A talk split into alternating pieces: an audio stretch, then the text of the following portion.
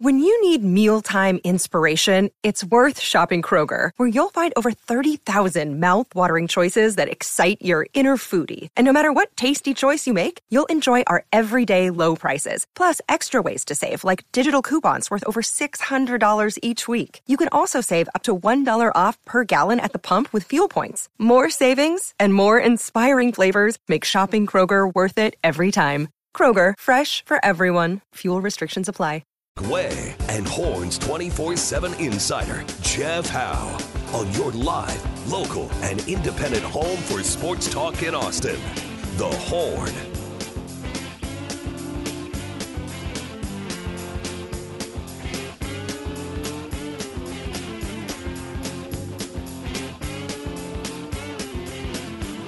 Second hour of Light the Tower on The Horn. Craig Wayne, Jeff Howe. Stu Daniel alongside. Coming up in a few minutes, we'll visit with Greg Tepper, managing editor of Dave Campbell's Texas Football Magazine, get his thoughts on going into the final week of the Texas high school football regular season across the state of Texas. Still plenty to be decided, plenty to be sorted out in terms of the playoffs and all that other kind of stuff. We'll have another Longhorn Notebook coming up later on this hour. Hey, just a reminder, programming reminder. Tonight, Tuesday, tonight, is the first seasonal edition of Longhorn Weekly with Chris Beard.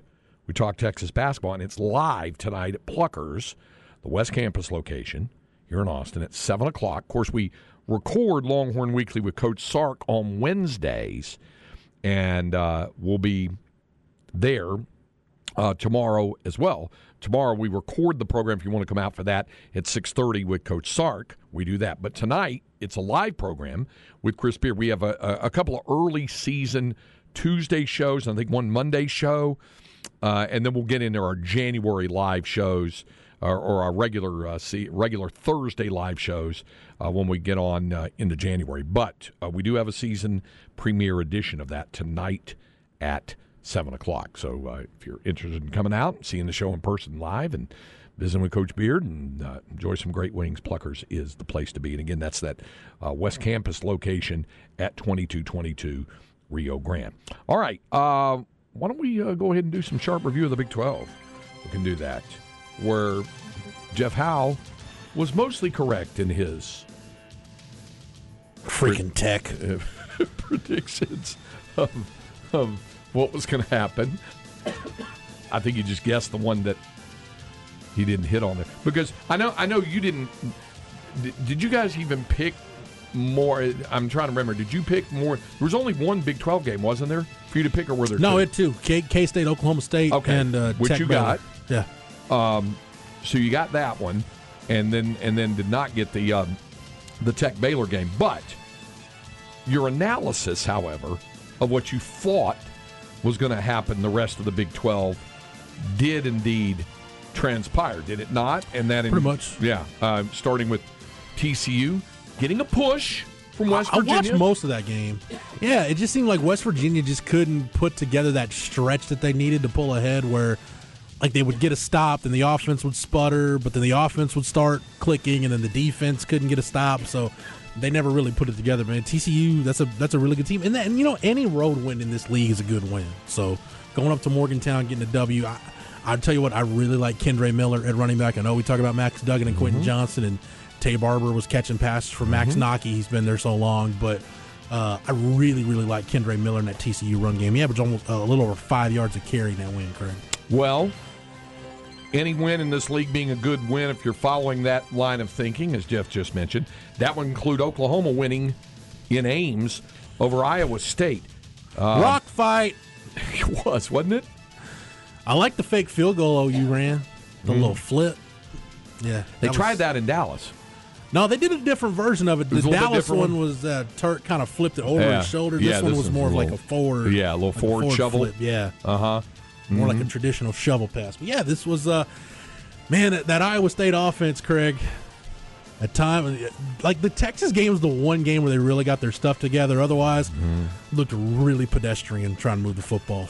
They're on the struggle bus on offense. Wouldn't be shocked if Matt Campbell makes a coordinator change after the year. It's interesting because he was such a hot coaching name and all this. For folks who didn't know, Matt Campbell's never won more than 9 games at Iowa State. But it's Iowa State. Like, the fact that he won 9 games once and has them in bowl contention every year, that's something to be said. Won't be this year. They're 0-5 in the league and in dead last in the conference there. I think coordinator change is on the horizon for him. Texas Tech Baylor. Turnovers. Tech turned the ball over 5 times. Mm-hmm. That's simple as that. And I guess Baron Morton's a little dinged up, and they kept doing the rotating quarterback thing. I mean, I think they threw 2 pick sixes in that game. And then Baylor just decided at some point, you know what, we're just going to run the dang ball. And, man, Richard Reese, what he finished with, 148 on the ground? Yeah. He looks good. Yeah. When that Baylor run game is clicking, they can do some damage. But, yeah, that was a story, man. Tech just kept turning the dang ball over. Again, Texas is like the one game where Tech didn't turn the ball over. Yeah. And then there's Kansas State, Oklahoma State. Some numbers that stand out to this one, Craig. So K-State won the turnover battle 3-0. One stat that I love looking at, yards per rushing attempt before contact, 3.5 for K-State, 0.2 for Oklahoma State. Now, I know Dominic Richardson was out, but all the stuff Mike Gundy's been talking about their run game, that stuff came to roost. K-State 199 on the ground, almost 5.5 per carry. How about Kansas State, Craig, on 3rd and 7 plus, 13 yards per play. Wow. On 3rd and 7 plus for the Wildcats in that game. And then Deuce Vaughn, 28 intended touches between rushing attempts and targets, 176 yards. Every time they handed him the football or targeted him in the passing game, 6.3 yards per intended touch for Deuce Vaughn in that game. So here are your Big 12 conference standings. TCU sitting on top of the league standings, 5-0 in the league, 8-0 overall, and up to number 7 in the country. Yeah. CFP rankings come out tonight, though. Yes, they do. College football playoff rankings, first ones of the season, come out this evening. Kansas State 4-1. Then you have Oklahoma State 3-2, Baylor 3-2, and Texas 3-2. Oklahoma is 2-3, Kansas 2-3, Tech 2-3, West Virginia 1-4, and Iowa State 0-5 in the league. West Virginia and Iowa State play each other this week, don't they? They do in Ames. Iowa State could get their first conference win. Battle for the basement. There you go. Baylor's at Oklahoma this Saturday, 2 o'clock game. Tech and TCU. The game's in Fort Worth. I'd take the over in that one. All right. Oklahoma State is at Kansas at 2:30. And then, of course, with Jaden Daniels back and Oak State still beat up, I'd keep an eye on that one. Okay. And then the capper Saturday night. 6 o'clock, Bill Snyder Family Stadium, Texas and Kansas State. You'll hear right here on The Horn. So there it is, your sharp review of the Big 12 brought to you by Sharp Vision Modern LASIK. Nice and tidy. Got that done in time to get to Tep. Absolutely. Somewhat on time. Right on the mark. He is, of course, the managing editor of Dave Campbell's Texas Football Magazine. I get a chance to co-host with him and Aaron Hartigan. Unless it's Sarah Merrifield like it was last Friday. But we'll see if Aaron's back this week. He joins us on the Vaqueros Cafe and Cantina Hotline, our weekly conversation with Greg Tepper. Do we know yet? Do we have Aaron back this week? I know there's a Pelicans game, but it's an earlier game. Do we know that yet? Yeah, I'm fairly certain we have Aaron back. Okay. But I thought that Sarah Merrifield did a very nice job. She did. Instead, so she did. So shout out to her. But it is strange that you and I are creatures of habit. And when you look over to your left and there's somebody new there, you're like, well, what's all this then? So, but yes, I believe Aaron will be back. I believe, as I put it to in a text, I think, especially since you'll be there because of the 6 o'clock kick in Manhattan. We will be back at full strength for the final regular season as we unwrap the present the playoff bracket. Yeah, I had somebody say it to me, Tep, that watching you and me and Aaron on that program, they said is like watching 2 old married couples. And I went, what? They said, yeah. Well, you and Tepper are an old married couple, and then Tepper and Hartigan are like an old married couple. Yeah. So, yeah, it's like 2 old married couples. Yeah, I got to be real honest. I don't know how my wife feels about polygamy, but like that would then be three marriages that I'm involved in. And okay, all right, it's certainly a thought. Thanks for the compliment. I think that means that they like. I think that means that we all just kind of bicker at one another, which is probably true. Yeah. Probably so. All right, so here we are headed down to this, and you're right. I like to refer to it as the week we unwrap the playoff package, the playoff present, to find out who's getting in, who's getting out. Is there one specific region or district or a specific race that has you more intrigued than others going into the unsettled territory of Week 11? So I think that kind of looking over the landscape of Texas high school football, I think that really there's three particular districts that are just absolutely wild that you can point to immediately. One of them I know you guys have talked about at length is 25-6A, and really to just put in a bigger statewide construct here, that really is a wild situation. You do not go to second-tier tiebreakers like they are almost certainly careening towards there in District 25-6A very often. And you know, I think a lot of it, Matt Stepp and I talked about it on our podcast yesterday, a lot of that just comes down to just a little clerical thing that I'm sure they didn't think a whole lot about whenever they first met in February, which is they probably just set the tiebreaker a little too low. Yep. Like because here's the thing: if you set this thing to 17 points, we're not having this conversation. Like this is all real cut and dry. Things are a lot easier there. So that's one of the districts that I've certainly got my eye on because of just all the wackiness going on there. Another one that I'm really interested in is the absolute just mess that is the very top of District 10 5A Division 1, where you've got five teams kind of battling out for four playoff spots, Fulshire, Angleton, Richmond Foster, Manville, and Magnolia West. We got a little bit of clarity here. I believe actually there is a situation where Friendswood could get into the playoffs as well. Maybe. Actually, wow. No, they can't. But there's so many different things going on there that make that that's going to make that crazy to watch. And then staying in that kind of Houston area, I don't know what it is about Houston this year, but they've got or kind of greater Houston. They've got the district that is finally got a little bit of clarity last week, but it's still if you look at 16-6A. And if you look at it for too long, you'll get a headache. Like it is really convoluted where you have six teams all within two games of one another. And they all, by the way, basically play one another in the final week with Cy Ranch, Cy Woods, Cy Falls, Bridgeland, Cy Springs, and Langham Creek, all of whom are basically playing with an opportunity for their season here. And then there's one other that I want to make sure I mention, and believe it's down there. Is that right? Let me make sure. Seth brought up on podcast yesterday, and it is a rather interesting district. And it is, if you look at District 16 3A Division 1, and I know you're going off the board here, but 16 3A Division 1 has 14. There's a 16 district.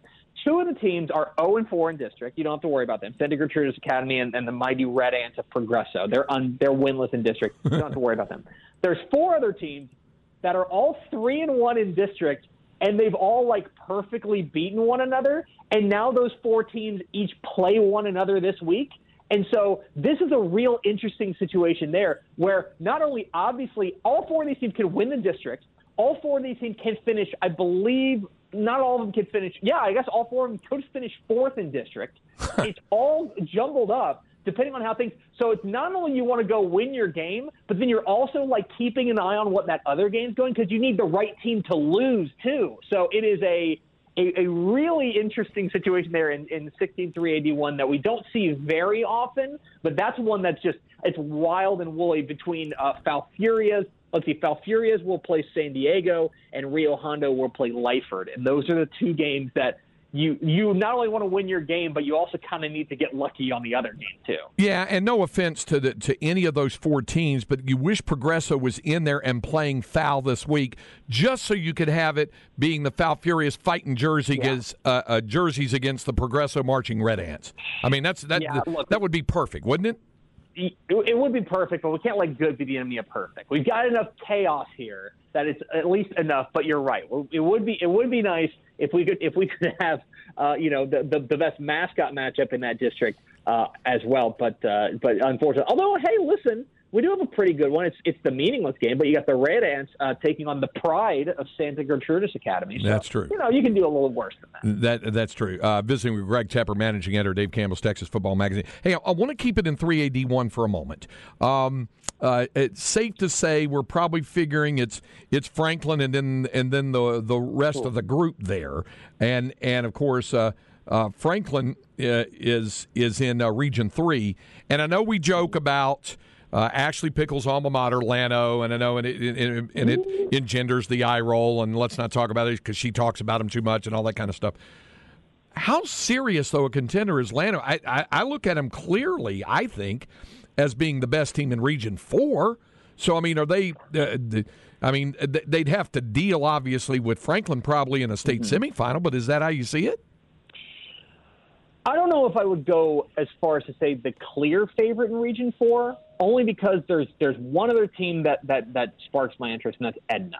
Edna's an interesting team there as well. Their one loss on the year, if you go back, was that loss to Refugio, which was really the coming-out party for Refugio back then in Week 3. But since then, they've been mowing down people. But Llano's certainly in that mix. And one of the things that I think is very interesting about – because we whenever realignment comes out, we kind of have to wait until like this time of year where we have enough data and we're starting to get into the playoffs before we're able to start kind of diagnosing the how do I want to put this, the personalities of each region, right? These regions of the state have different personalities, and when you take a look at Franklin, is a team that functionally. They were a region. They came out of Region 4 last year, if you remember, but they were functionally a Region 3 team that played in Region 4 because they were just all speed. And then you look at Region 4, and they are a little bit more plodding, a little bit more physical, a little bit more menacing in the trenches. And that, I think, would make for not only a great potential regional final between a team like Edna and Llano, but also what would make for a really interesting stylistic clash in a potential semifinal between Franklin and whoever comes out of that kind of battle royale between Llano and Edna, because they're going to take lumps out of each other. I mean, they're going to just take ice cream scoops out of one another. This is – but the thing about Franklin and what I think is interesting about them is how much they have, I think, in my mind, separated themselves in 3A Division I. I think that what you see, where they've got this stable of running backs back there with Bryson Washington and then Jaden Jackson, who was, Bryson Washington carried the load in their win over Lorena, and then last week they turned to Jaden Jackson, he ran for like 350 and 5 touchdowns or something. And what makes Franklin so dangerous is they're basically like an air raid version of like a running game, because they just hit home runs. Like, they're so much faster than everyone else that, like, they get one seam and they're gone. And so suddenly, like, you have to play great defense for 48 minutes because every false step could be the one that costs you 6 points. But that's what I think makes Llano so interesting in this matchup, is in a potential matchup there, is that their defense has been very strong and they're very good up front, very, very big and physical, and they've got a couple of playmakers that I think are going to lend themselves to be able to challenge them. Now, they're going to be, in a potential semifinal, if we were to get that far, they would be the noticeably slower team. That's in large part thanks to how fast Franklin is. But we talk about how, especially this time of year, and especially when we get deeper in the playoffs, how styles make fights. That would be a really interesting stylistic clash between potentially Llano or Edna and then a team like Franklin. All right, Tep, two teams from the periphery of our Fairburg I want to get your take on. One is Liberty Hill, who we haven't talked a ton about them. They've got that early loss to Hutto, and they've been rolling ever since. And then Lexington, they're in your state rankings in 3A Division II. They're undefeated, just shut out a good Rogers team, and they've won their district games by a combined score of 157-13. Your take right now on Liberty Hill and Lexington. Yeah, so Liberty Hill is an intriguing squad that I think it really is a little bit of a Rorschach test on like what you value in a state championship contender. Liberty Hill played for a title last year. They're undefeated, or 8-1 rather. They're going to win their district, and they are a state title contender. I think that this defense is a little bit worse than it was last year. Now that's an unfair bar, admittedly. I do think the offense is humming right now, although they're doing it against some relatively kind of overmatched opponents, like Bastrop, and they're just a lot better than them. I like this team. I think they are, in my opinion, really depending on what you think of a team like Alamo Heights, I would say that they are the clear favorite in Region 4.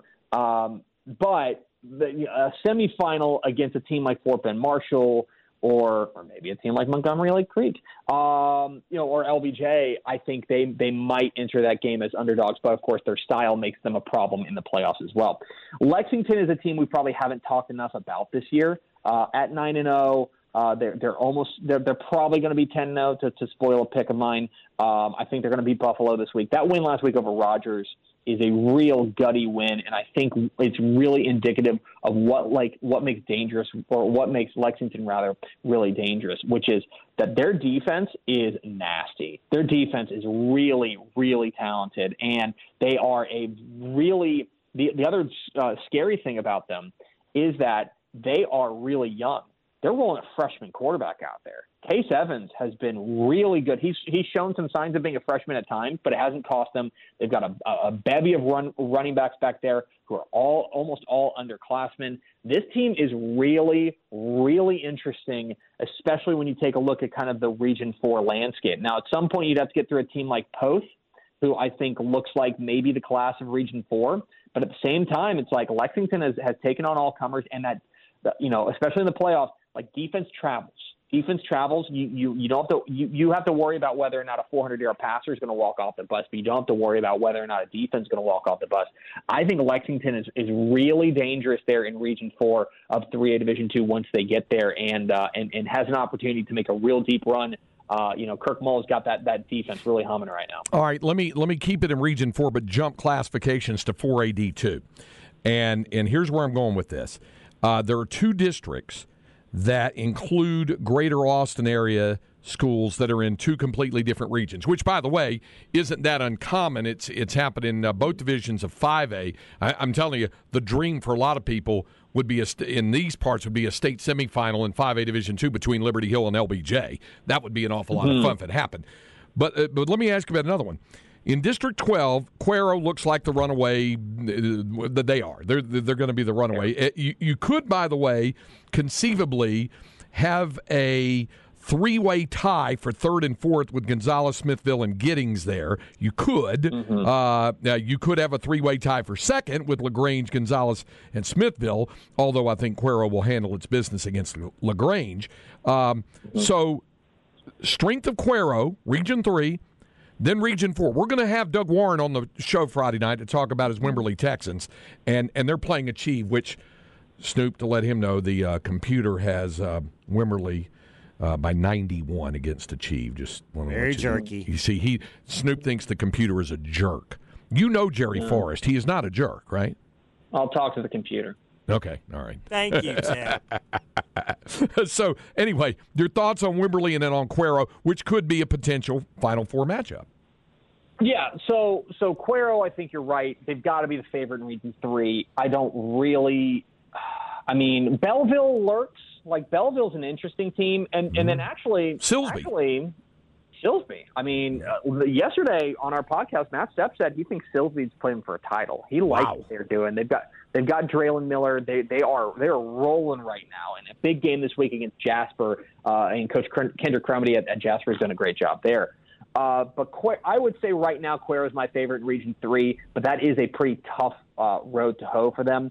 Wimberley looks like a more clear favorite in Region 4, simply because I think Region 4 is also lighter, but also a credit to what Wimberley does. Now, I do have some misgivings about Wimberley, which is that they like the difference between how they play against teams that they are about at, that they're on par with them, and the way that they play against teams that they're way better than is that's a pretty wide gap. And it's interesting that I don't want to say that they like that. Here's what I'm saying.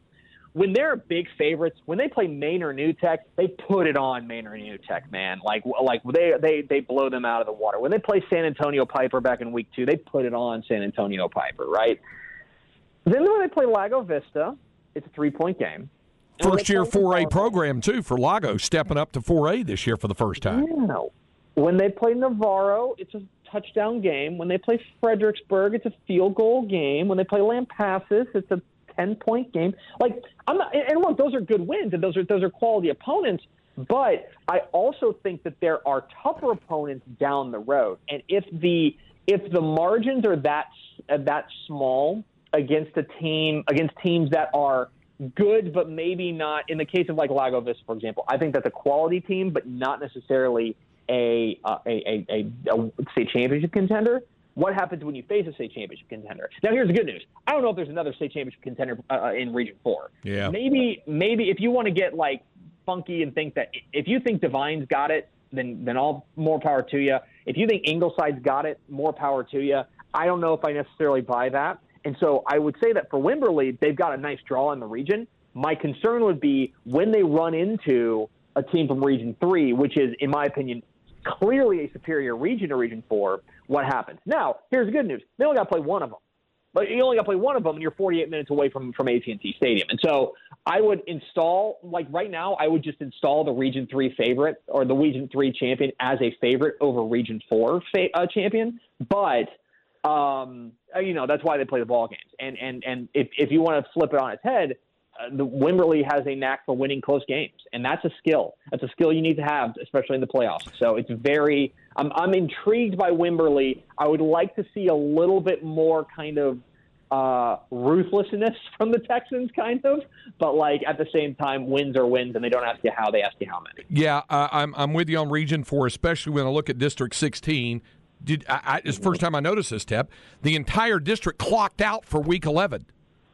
They're done because all four are going to the playoffs. But they're all done. It's just a 4-team district. They all said, we're good. We'll take the bye, and the entire district clocks out on the final week of the regular season. I've never seen that before. Yeah, there's a handful of those. I mean, actually, there are not of districts that do it, but like that is one thing that I'm certainly paying attention to is like teams that are going to have an open date heading into the playoffs. For example, Carthage has a Week 11 open date. Brownwood.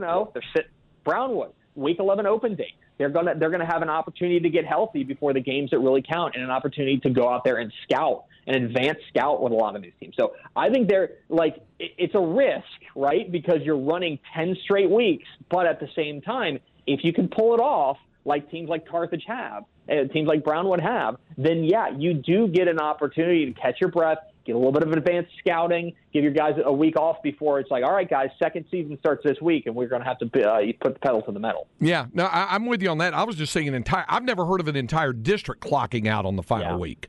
That was weird. Very interesting. Before we let you go, somebody asked, because I haven't heard any update on this, and I don't think you have either. Somebody asking you in big capital letters, is the North Shore quarterback out for the season? I haven't heard any update on Caleb Bailey. Have you? I haven't heard anything.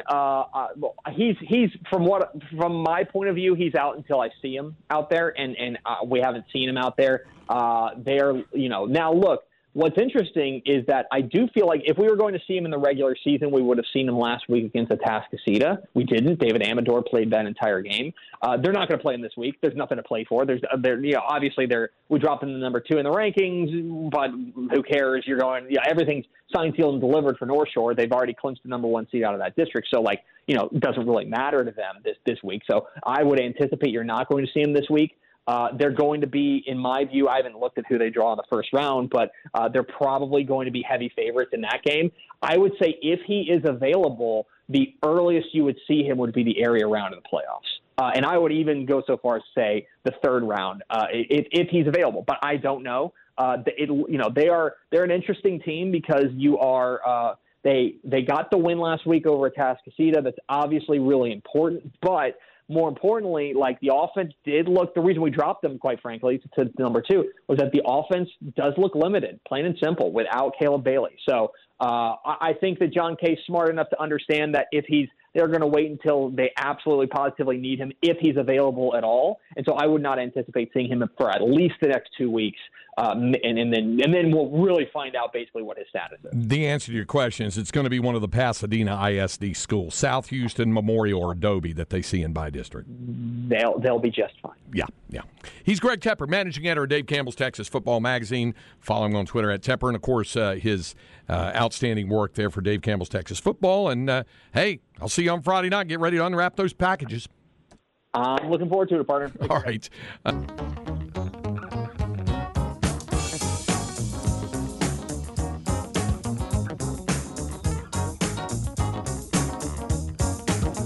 This is Light the Tower on the Horn. Craig Way, Jeff Howe with him. Snoop Daniel alongside. Speaking of Snoop, it's time now for us to bring you our Flex 30 updates. Flex ATX for the best high school sports coverage. Listen to The Horn and go to flxatx.com. Flex 30 is brought to you by Brain Vault. Brain Vault is a revolutionary and patented mouthguard that has been proven to help reduce the risk of concussion. Visit brainvault.com and join the movement. Okay, I've been asked a lot about this, and I'm not going to get into it today because of our timing thing, but folks are wanting to know about tiebreakers with districts, and we'll get to that before the week is done. Probably on Thursday, we'll get into more detail on that. So just to let you know, we'll break it all down for you, certainly, as we go to that. However, Snoop is ready to break down some all-flex volleyballers. Yes, and I won't indulge y'all too long, but you can go to flxatx.com. Libero, for those who aren't familiar with volleyball, libero is the person who looks funny on the court because they have that different colored jersey, and they never jump up to spike it because from the rules they aren't allowed. So for the volleyball, they're setting. Correct. So the liberos, we added 3. All of them are in playoff games tonight, includes Lake Travis's Emily Contreras, Westwood's Lola Fernandez, and Rouse's Mary Sherpick. So go to flxatx.com. We'll have all the playoff coverage for you, and we'll continue to roll out our watch list. There you go. All right, there's our Flex 30 update. Time now for our number 2 Longhorn Notebook. Jeff Howe's Longhorn Notebook. A Longhorn Notebook that is brought to you by Erin Bowersock, the home loan expert. Be sure to check her out on the web at bowersockteam.com. See if she can do for you what she did for Linda and me, and that's to get that home loan approval turned around just like that. After all, it's the home of the 10-day loan approval guarantee. Check her out on the web at bowersockteam.com. Before Jeff has his things, just to let folks know a couple of things. First of all, reminder, season premiere of Longhorn Weekly with Chris Beard tonight from Pluckers, the West Campus location. That comes your way this evening at 7 o'clock live if you want to come out there for that. And then tomorrow we'll have our regular taping at 6:30 of Longhorn Weekly with Coach Sark. So back-to-back nights at Pluckers, the West Campus location, and back-to-back nights at Pluckers is never a bad thing. And then there's been one adjustment with the Fall World Series for the Longhorn baseball team.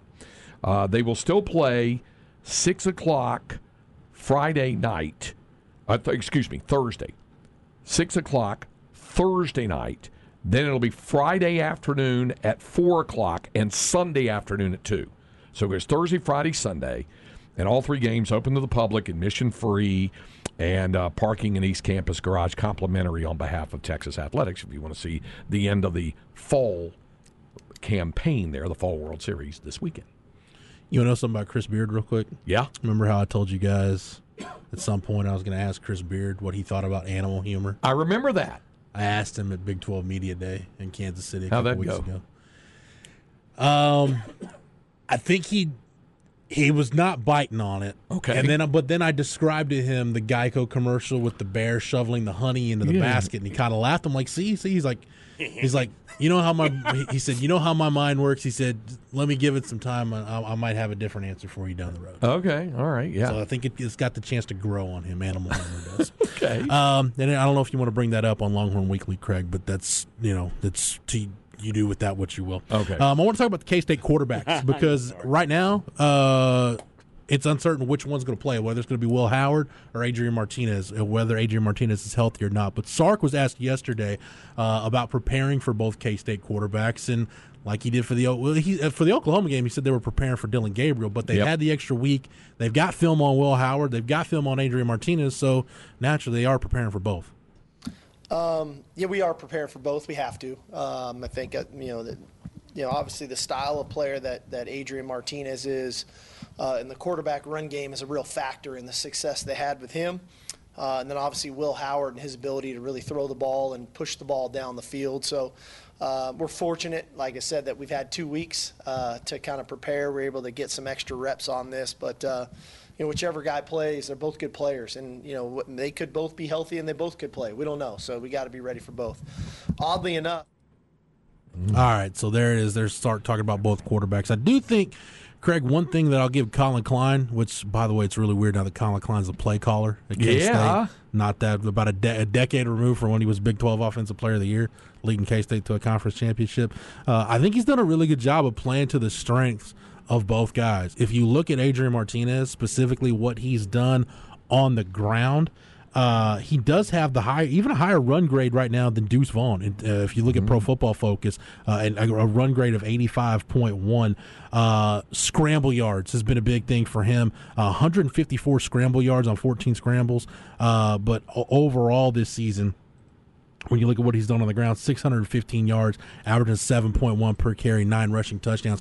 If you watch that offense, Craig, when he is in the game, it looks a lot like the old Bill Snyder offense that Dana Demmel called when Colin Klein was playing quarterback. A lot of those same design runs, a lot of the quarterback counters, quarterback lead type stuff, which is really it's fun to watch knowing that Colin Klein's calling the plays and how similar it looks.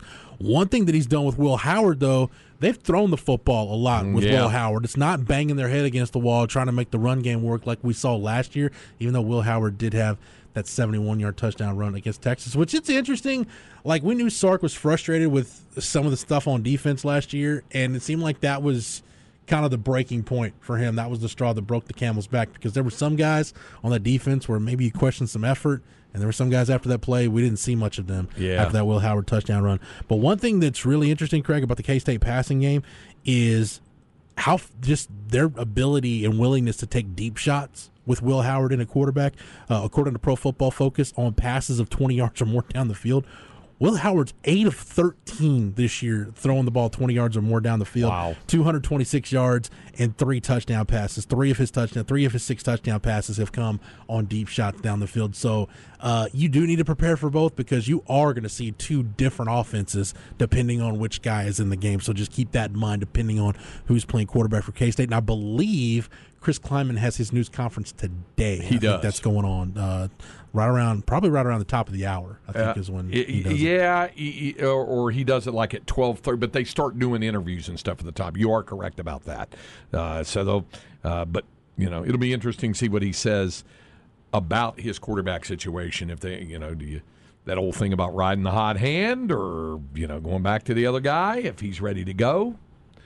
We've had that conversation in these parts. Yeah, I think it's interesting, though, with Texas. I wonder if you go with Will Howard just not knowing the availability of guys in the secondary, knowing Ryan Watts is dealing with the calf or the hamstring. I can't remember which one it is for Ryan Watts. But then Anthony Cook's got the broken arm, and can he cast it up and go? Knowing how pivotal those two guys have been on the back end for Texas, and if they can't go, you're probably going to see some combination. Like probably Michael Taft will be first out at safety, and then one of the freshmen, or you could move Jade Barron to corner and let Gilbo play that star position. I'm sure you can see Austin Jordan or Terrence Brooks at corner.